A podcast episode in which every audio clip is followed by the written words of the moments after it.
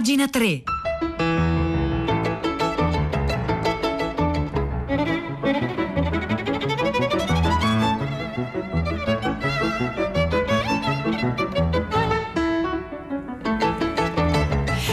Sono le 9.35 secondi di martedì 20 aprile 2021. Buongiorno a tutti, Silvia Bencivelli al microfono di pagina 3, la cultura nei giornali, nel web e nelle riviste. Ieri, con grande emozione, l'umanità per la prima volta nella sua storia ha lanciato un elicottero su un altro pianeta. È stato un risultato storico raggiunto da Ingenuity, che significa ingegno, non ingenuità. Attenzione alle cattive traduzioni dall'inglese. Un piccolo drone della NASA, ne parlerà oggi anche Radio 3 Scienza. Per noi qui a pagina 3 è però il pretesto per sfogliare una raccolta di reportage pubblicata da, dalla casa editrice per Boria, di cui ha parlato anche Fahrenheit venerdì scorso. La raccolta di reportage si chiama The Passenger e questa volta è sul volume, è sul tema spazio, una raccolta di bellissimi reportage che parlano appunto del nostro rapporto con lo spazio. Questo che andiamo a leggere si chiama Primo Contatto, lo firma Ross Anderson che è il vice direttore della rivista The Atlantic ed è tradotto da Fabio Deotto. Ross Anderson è andato in Cina e ha conosciuto, è andato a visitare il radiotelescopio più grande del mondo costruito precisamente allo scopo di cercare le intelligenze extraterrestri. È un radiotelescopio grande 500 metri, insomma doppio rispetto al disco dell'osservatorio americano di Arecibo, che peraltro è crollato l'anno scorso, è, è l'antenna più grande del mondo e per quanto ne sappiamo fino ad oggi anche più grande dell'universo. E allora racconta eh, Ross Anderson, funziona così, lui prende il treno e va a vederlo. Una settimana più tardi, dopo aver intervistato eh, lo scrittore cinese Liu Cixin, che è il più importante autore di fantascienza del paese, che lo accompagna in questo eh, reportage, una settimana dopo sono partito da Shanghai a bordo di un treno ad alta velocità, lasciandomi alle spalle il suo bagliore violaceo alla Blade Runner, i caffè alla moda e le birrerie artigianali. Mentre sfrecciavo lungo il binario sopra elevato, fermato, ho guardato i grattacieli passarmi accanto, ognuno un piccolo alveare incastonato nella megalopoli della megastruttura urbana interconnessa che di recente è emersa dal paesaggio cinese. Ha colato più cemento la Cina, dal 2011 al 2013, di quanto gli Stati Uniti abbiano fatto in tutto il XX secolo. Questo paese, la Cina appunto, ha già costruito ferrovie in Africa e progetta di connettere i suoi treni ad alta velocità all'Europa e sta scavando un tunnel sotto lo stretto di Bering per connettersi al Nord America. E allora lui entra appunto nella, nella Cina profonda, si lascia alle spalle grattacieli e gru che diminuiscono man mano che mi sposto nell'entroterra, scrive, e a pomeriggio inoltrato scivolo nella caverna scintillante di un termine a Guiyang, il capoluogo della provincia di Guizhou, Guizhou scusatemi, una una delle più remote e povere di tutta la Cina. Sembrava fosse in atto una sorta di trasformazione sociale imposta dal governo, scrive. Dei cartelli supplicavano le persone di non sputare al chiuso. Gli altoparlanti assillavano i passeggeri chiedendo di mantenere un'atmosfera educata. Quando un uomo anziano saltò la fila per i taxi, un agente della sicurezza lo strigliò di fronte a centinaia di persone. Il mattino successivo, prosegue Ross Anderson qui su The Passenger, la rivista di reportage di Iperborea che in questo numero parla di spazio, il mattino successivo sono sceso nella hall del mio hotel per incontrare l'autista che avevo reclutato perché mi portasse all'osservatorio. Dopo due ore di quello che avrebbe dovuto essere un tragitto di quattro, l'ho visto accostare, scendere sotto la pioggia e farsi una trentina di metri al guado in un campo dove una vecchia stava raccogliendo il riso, il tutto per chiederle indicazioni per un radiotelescopio che stava più di 150 km di distanza. Dopo tanto gesticolare, con la frustrazione che montava da entrambe le parti, la vecchia ha puntato la falce in una direzione. Abbiamo attraversato una serie di piccoli villaggi, claxonando ripetutamente per sgomberare la strada da motociclisti e pedoni. Alcuni degli edifici lungo il percorso erano vecchi di secoli, avevano i tipici tetti con gli aggetti ricurvi. Altri erano di recente costruzione e ospitavano persone che erano state rilocate lì dallo Stato per creare spazio per il nuovo osservatorio. Un gruppo di questi sfollati si era lamentato della nuova sistemazione, attirando l'attenzione della stampa, una cosa rara in Cina. I giornalisti occidentali avevano dirizzato le orecchie. 9.000 sgomberi forzati per costruire un telescopio per la caccia agli extraterrestri, recitava un titolo del New York Times. Sì, perché questo osservatorio è nella contea dello Pingtang, un posto si legge qui su The Passenger, da cui fino a qualche tempo fa non c'era niente da fare se non andarsene, mentre adesso è diventato un complesso di attrazioni turistiche. Ma di che cosa stiamo parlando? La ricerca di intelligenza extraterrestre viene spesso derisa, quasi fosse una sorta di misticismo religioso, persino all'interno della comunità scientifica. Un quarto di secolo fa il Congresso degli Stati Uniti d'America tolse ogni finanziamento al programma SETI attraverso un emendamento al bilancio proposto da un senatore che diceva che questo doveva essere la fine della stagione della caccia ai marziani a spese dei contribuenti. Ecco perché sarà la Cina e non gli Stati Uniti ad aver costruito il primo osservatorio astronomico con l'obiettivo scientifico dichiarato di cercare intelligenze extraterrestri. Questo campo di ricerca qualche aspetto in comune con la religione, in effetti ce l'ha. È alimentato da un profondo anelito del tutto umano alla connessione e alla trascendenza. Si pone interrogativi riguardo le origini dell'umanità, il potere creativo della natura, il nostro futuro in questo universo. Ma perché questi aspetti dovrebbero giocare a suo sfavore non è chiaro. Come non è chiaro perché il Congresso non dovrebbe ritenere questo programma meritevole di finanziamenti, prosegue Ross Anderson, considerando che in passato il governo ha speso allegramente centinaia di milioni di dollari dei contribuenti in ambiziosi programmi di ricerca di fenomeni la cui esistenza era ancora oggetto di dibattito. Per esempio, le missioni che hanno portato alla scoperta dei buchi neri e delle onde gravitazionali che sono stati avviati quando i loro obiettivi erano mere possibilità speculative. Che su un, te- che su un pianeta possa evolvere una forma forma di vita intelligente non è una possibilità speculativa, come ha dimostrato Darwin. A dirla tutta, il SETI potrebbe essere il più affascinante progetto scientifico scaturito dal darwinismo. Questo è Ross Anderson sulla rivista The Passenger che finalmente a un certo punto, diverse pagine dopo questo lungo reportage molto, molto brillante, arriva finalmente all'osservatorio. La prima cosa che ho notato una volta arrivato in cima non è stata l'osservatorio, ma le montagne carsiche. Avevano tutte un singolo picco, dalla forma strana e bitorzoluta. Sembrava quasi che i Maya avessero costruito delle piramidi giganti per centinaia di chilometri quadrati e che tutte, una volta prese d'assalto dalla vegetazione, avessero sviluppato le proprie particolari deformità. Si estendevano in ogni direzione, a perdita d'occhio, fino all'orizzonte, le più vicine verdi scuro, le più lontane blu. Incastonata in questo mm, paesaggio di forme caotiche, ecco la spettacolare struttura del disco, l'osservatorio. Largo quanto cinque campi da calcio messi in fila, profondo a sufficienza da contenere due scodelle di riso per ogni essere umano sul pianeta, un'autentica espressione del sublime tecnologico. Sono rimasto seduto là sopra per un'ora sotto la pioggia, mentre nuvole scure si muovevano in cielo riversando una luce cangiante sull'osservatorio. Le migliaia di pannelli triangolari in alluminio producevano un effetto mosaico. Alcune tessere restituivano un argento splendente, altre un bronzo pallido. Era strano pensare che se un segnale proveniente da un'intelligenza distante dovesse raggiungerci di qui a breve, probabilmente finirebbe per riversarsi in questa fossetta metallica sul volto del pianeta. Le onde radio rimbalzerebbero dal disco al ricevitore, verrebbero analizzate e verificate. I protocolli internazionali impongono di rivelare al mondo un primo contatto, ma non sono vincolanti.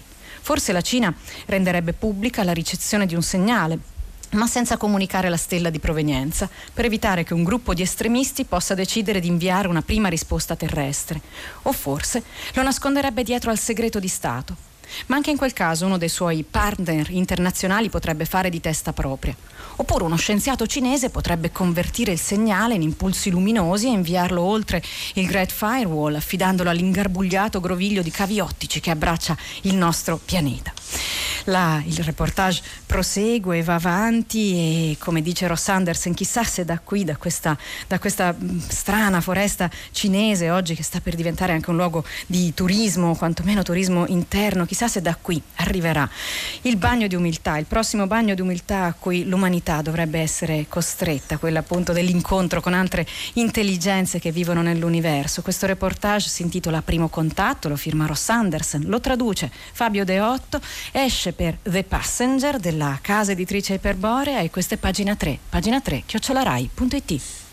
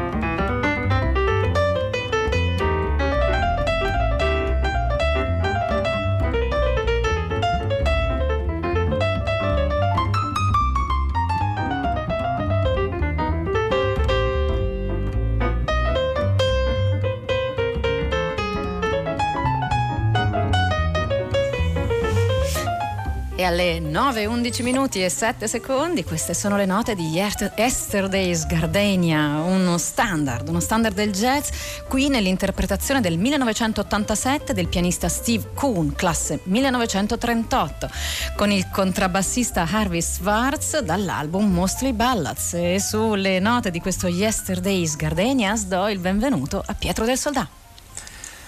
Ciao Silvia, buongiorno a te, le ascoltatrici e gli ascoltatori di pagina 3. Due notizie hanno colpito a fondo direi, la sensibilità dei nostri ascoltatori questa mattina a prima pagina. Una è la Superlega, la bomba Superlega, ne parlerà alle 11 eh, Roberto Zichitella a Radio Tremondo, adottando dunque un'ottica anche internazionale, europea, come è giusto che sia. E l'altra è il video di Beppe Grillo a difesa del figlio accusato dalla procura di Tempio Pausania insieme ad altri tre amici coetanei di aver violentato una ragazza italo-svedese nell'estate di due anni fa. Quel video dove c'è dentro davvero tutto. Ha chiamato tra gli altri una mh, ascoltatrice che è un magistrato, lavora in corte d'appello a Bologna proprio sulla violenza sessuale e ci ha spiegato, è entrata anche nel merito di questa vicenda di cui ormai molti dettagli si conoscono, sulla eh, minorata difesa che impedisce di esprimere dissenso, come l'ubriachezza indotta che sembra essere quella della ragazza. Non entreremo ovviamente nei dettagli eh, di, di, di, un processo che deve ancora cominciare. Però insomma in quel video c'è di tutto, gli ascoltatori hanno commentato, eh, vi hanno ritrovato un maschilismo profondo, anche quel eh, familismo morale che caratterizza la società italiana da tempi remoti, per cui si è eh, giustizialisti quando la legge riguarda gli altri e garantisti nei confronti del proprio ristretto nucleo familiare. Ovviamente non trascureremo neppure il peso politico di un ingresso in campo di un leader così importante eh, in questo momento su una vicenda che non riguarda la sfera privata, ma è uno degli architravi su cui si costruisce la società. Dalle 10 in diretta aspettiamo le vostre opinioni, anche testimonianze, esperienze, tutto quello che volete. Noi ci siamo, i vostri messaggi saranno preziosi. Grazie Silvia. Grazie a te Pietro, allora buon lavoro. Lasciami ricordare il numero di sms per intervenire in diretta con i nostri programmi 335 56 34 296. Ma a proposito di Superlega segnalo un articolo sulla rivista online l'ultimouomo.com firmato Dario Saltari che si intitola Tutti i dubbi della Superlega, un articolo molto critico, molto documentato che racconta l'idea di creare una Superlega parzialmente o totalmente chiusa tra i migliori migliori club in Europa esiste almeno dal 1998, senza mai cambiare troppo la propria forma. Nel marzo del 2002, per esempio, Repubblica scriveva di una fantomatica operazione Gandalf, finanziata dalla banca d'affari Morgan e sostenuta in Italia da Juventus e Milan. I 16 cl- club europei più ricchi in blasone e bilancio, scriveva Repubblica appunto nel 2002, giocheranno un campionato europeo che frutterà denari in diritti TV che mai nessun club ha visto. Quella che fino a poche ore fa però era una provocazione adesso è diventata realtà nella notte. Ci sono però diverse domande, per esempio scrive qui Dario Saltari sulla rivista l'ultimouomo.com quando potrebbe iniziare la Superlega e questo ancora non è stato dichiarato. Perché i club hanno deciso di fondare questa Superlega? Qui invece una risposta c'è, la risposta è facile, i soldi. In cambio per il loro impegno, scrivono i club fondatori, i club riceveranno un totale di 3,5 miliardi di euro solo per sostenere i loro piani di investimento infrastrutturale e per contrastare l'impatto della pandemia di Covid-19. E poi ovviamente c'è la vendita dei diritti televisivi per almeno i prossimi eh, tre anni, cioè fino al 2024, gran parte dei broadcaster si sono già impegnati a sborsare cifre significative per trasmettere le coppe europee e nazionali già esistenti esistenti e poi appunto la banca JP Morgan ha fatto già sapere di essere coinvolta nel finanziamento. Certo è che c'è dietro probabilmente un grande prestito, il Financial Times per esempio parla di un accordo eh, di finanziamento a debito spalmato su 23 anni, eh, una scommessa rischiosa in un momento storico, si sottolinea, in cui i diritti televisivi per il calcio in realtà stanno vedendo il proprio valore diminuire, forse per la prima volta nella storia. Altre due domande restano in sospese, l'elenca qui Dario Saltari, perché dentro la Superlega non ci sarebbero club francesi e tedeschi e poi anche che cosa succederà quindi al calcio femminile, il calcio femminile di cui eh, si parla ancora molto, molto poco. Questo articolo lo trovate eh, sulla rivista online l'ultimouomo.com, ma anche linkato come sempre alla nostra pagina web che è www.pagina3.rai.it.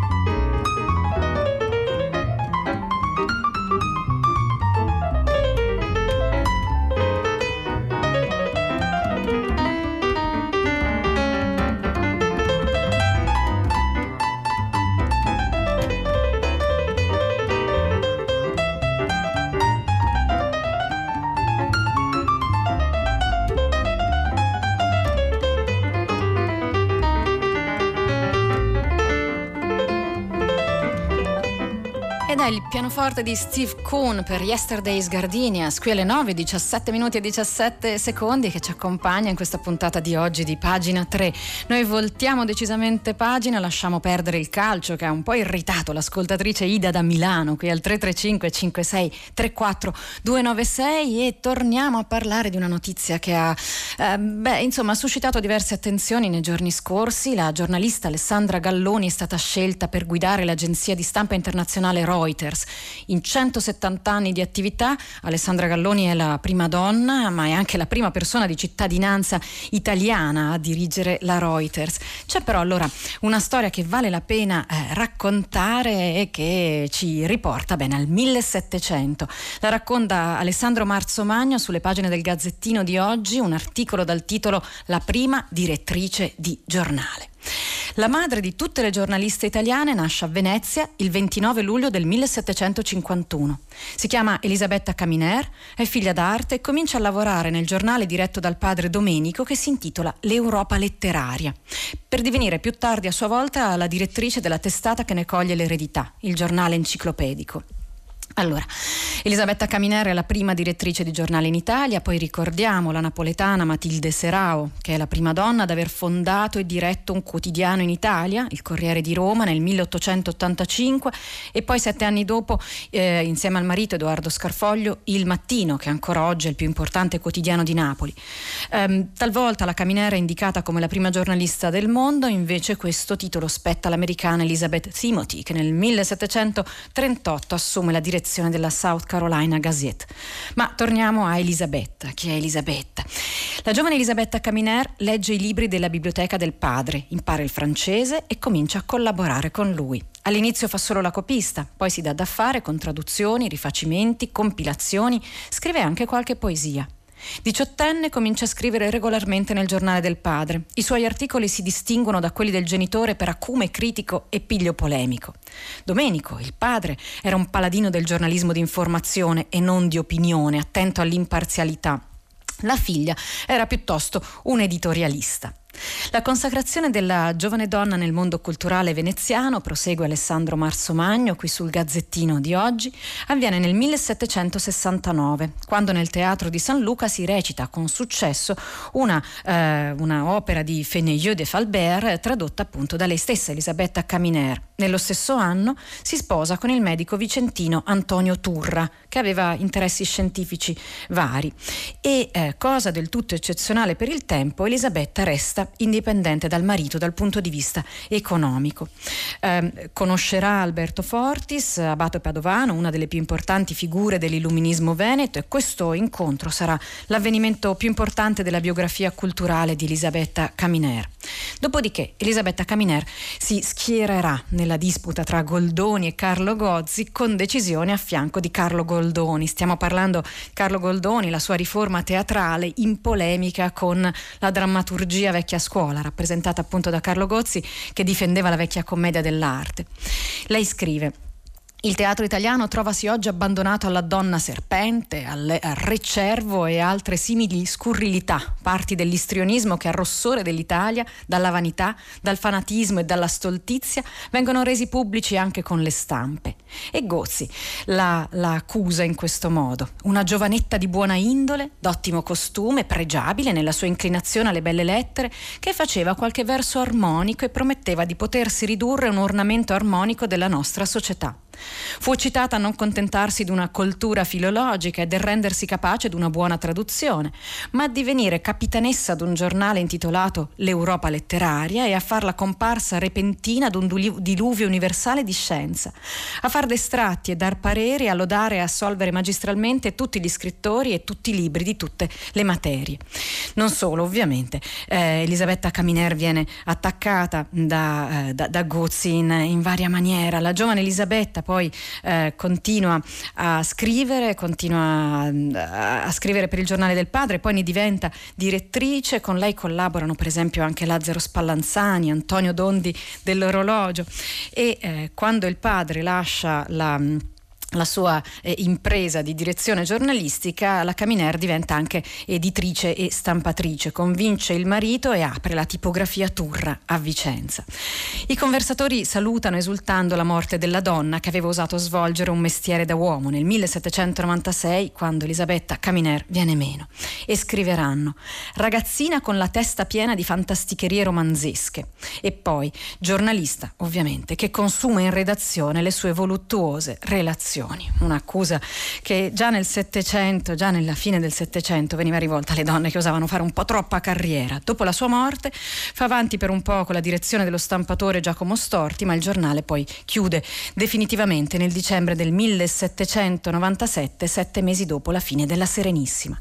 Quest'articolo racconta la prima giornalista italiana, Elisabetta Caminer, lo trovate sul Gazzettino di oggi, lo firma Alessandro Marzo Magno e si intitola La prima direttrice di giornale.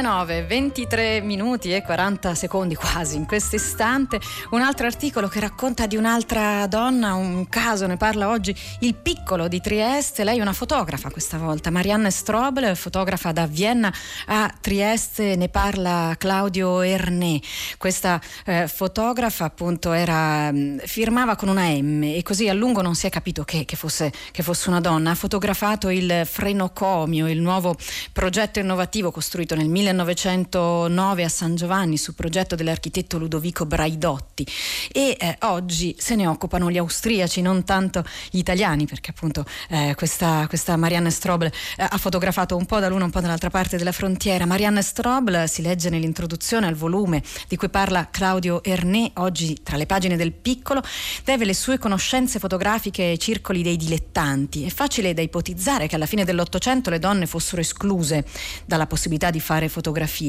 ma suo marito Joseph dal 1890 era iscritto a questa eh, Camera Club, a questa eh, associazione di fotografi dilettanti che si impose in un certo modo a livello internazionale perché erano degli sperimentatori di forme sempre più libere di espressione.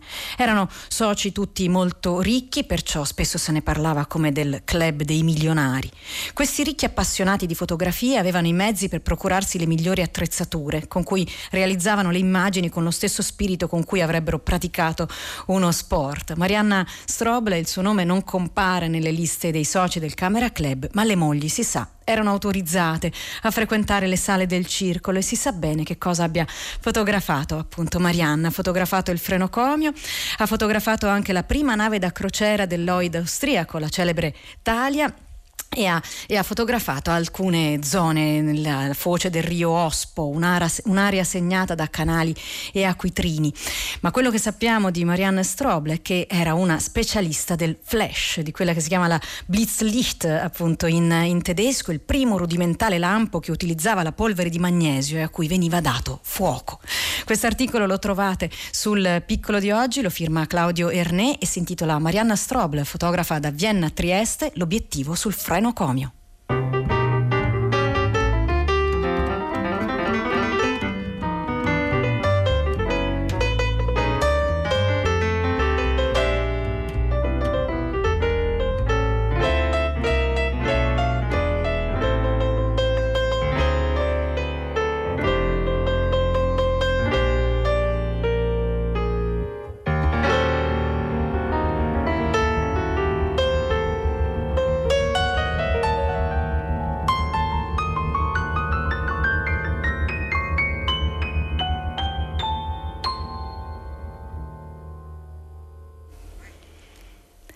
erano queste le ultime note di Yesterday's Gardenias, suonata qui dal pianista Steve Kuhn ed è con queste note che do il buongiorno a Guido Zaccagnini che si sta preparando a prendere il microfono subito dopo di noi. Abbiamo letto storie di donne, ce n'è una con cui vogliamo lasciarvi una storia non edificante, anzi di tutt'altro segno rispetto alle due che abbiamo letto fin qui oggi. Ne parla Paolo Mieli sul Corriere, un articolo di due pagine che racconta la storia storia di due conversioni sospette. Si parla di un libro, un libro dal titolo Anime Nere che esce per Marsilio, firmato da Anna Fo e Lucetta Scaraffia, che racconta appunto di, di due donne, Celeste di Porto ed Elena Höhen. Furono eh, accusate di spionaggio, la seconda e la prima era una donna ebrea che denunciava altri ebrei ai nazisti.